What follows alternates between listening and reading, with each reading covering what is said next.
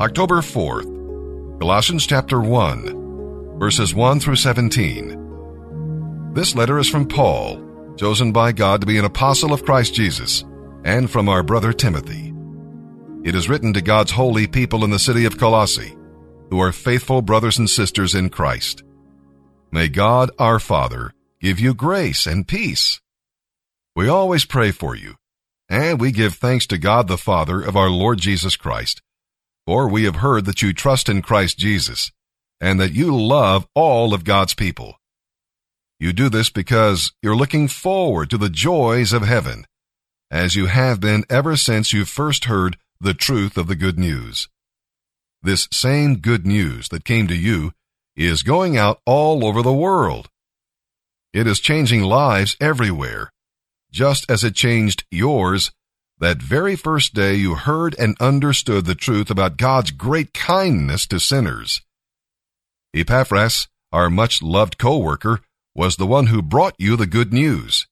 He is Christ's faithful servant, and he is helping us in your place. He is the one who told us about the great love for others that the Holy Spirit has given you. So we've continued praying for you ever since we first heard about you. We ask God to give you a complete understanding of what He wants to do in your lives, and we ask Him to make you wise with spiritual wisdom. Then the way you live will always honor and please the Lord, and you will continually do good, kind things for others. All the while, you will learn to know God better and better. We also pray that you will be strengthened with His glorious power so that you will have all the patience and endurance you need. May you be filled with joy, always thanking the Father, who has enabled you to share the inheritance that belongs to God's holy people, who live in the light. For he has rescued us from the one who rules in the kingdom of darkness, and he has brought us into the kingdom of his dear Son. God has purchased our freedom with his blood, and has forgiven all our sins. Christ is the visible image of the invisible God. He existed before God made anything at all and is supreme over all creation. Christ is the one through whom God created everything in heaven and earth. He made the things we can see and the things we can't see kings, kingdoms, rulers, and authorities. Everything has been created through him and for Him. He existed before everything else began, and He holds all creation together.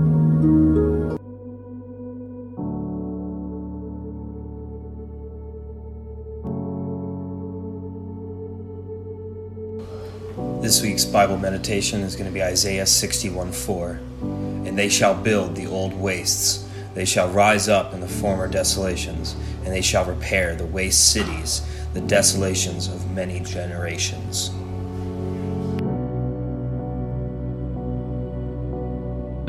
You are more sinful than you ever thought you were, and you are more loved than you ever dreamed you could be.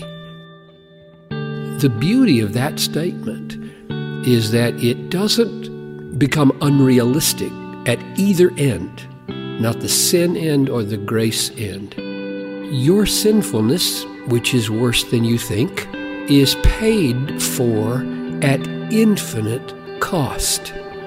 And God's valuing you is a free gift of grace that you don't deserve, but He delights to give. That's why He gives. He wants to value you. And so go ahead and let yourself see the fullness of your sin but with every glimpse, remind yourself of the infinite cost that was paid so that you don't dishonor the beauties of the Lord's sacrifice by holding on to the guilt that He paid to remove. And every time there's the slightest sense He loves me, He values me, He's taking me into His family don't let that produce a big hit. It, it won't because you don't deserve any of that. It is a free, blood bought gift of grace overflowing from the heart of God. You didn't earn it, you didn't constrain it, but He loves to give it. Now, God's disapproval of our imperfections, which are real and daily, is never a contempt for us.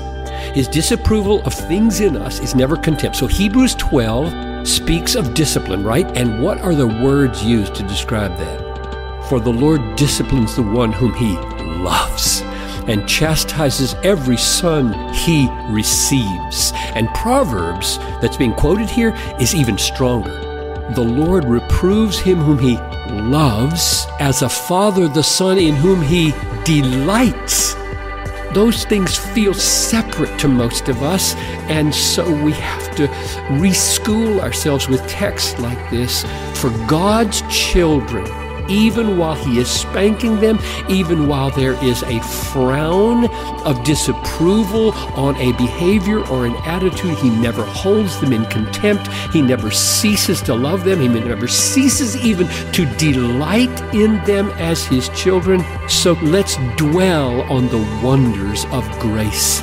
Let every sense of unworthiness send you higher into orbit of praise for the infiniteness of the price paid for you.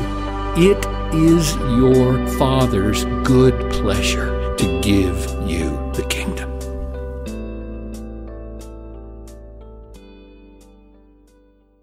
Psalm 76, verses 1 through 12, for the choir director, a psalm of Asaph, to be accompanied by stringed instruments, a song. God is well known in Judah his name is great in Israel. Jerusalem is where he lives. Mount Zion is his home. There he breaks the arrows of the enemy, the shields and swords and weapons of his foes. You are glorious and more majestic than the everlasting mountains. The mightiest of our enemies have been plundered. They lie before us in the sleep of death. No warrior could lift a hand against us. When you rebuked them, O God of Jacob, their horses and chariots stood still. No wonder you are greatly feared. Who can stand before you when your anger explodes? From heaven you sentenced your enemies. The earth trembled and stood silent before you. You stand up to judge those who do evil, O God and to rescue the oppressed of the earth. Human opposition only enhances your glory, for you use it as a sword of judgment. Make vows to the Lord your God and fulfill them. Let everyone bring tribute to the awesome one, for he breaks the spirit of princes and is feared by the kings of the earth. Proverbs 24 verses 21 and 22. My child, fear the Lord and the king, and don't associate with rebels, or you will go down with them to sudden disaster. Who knows where the punishment from the Lord and the king will end?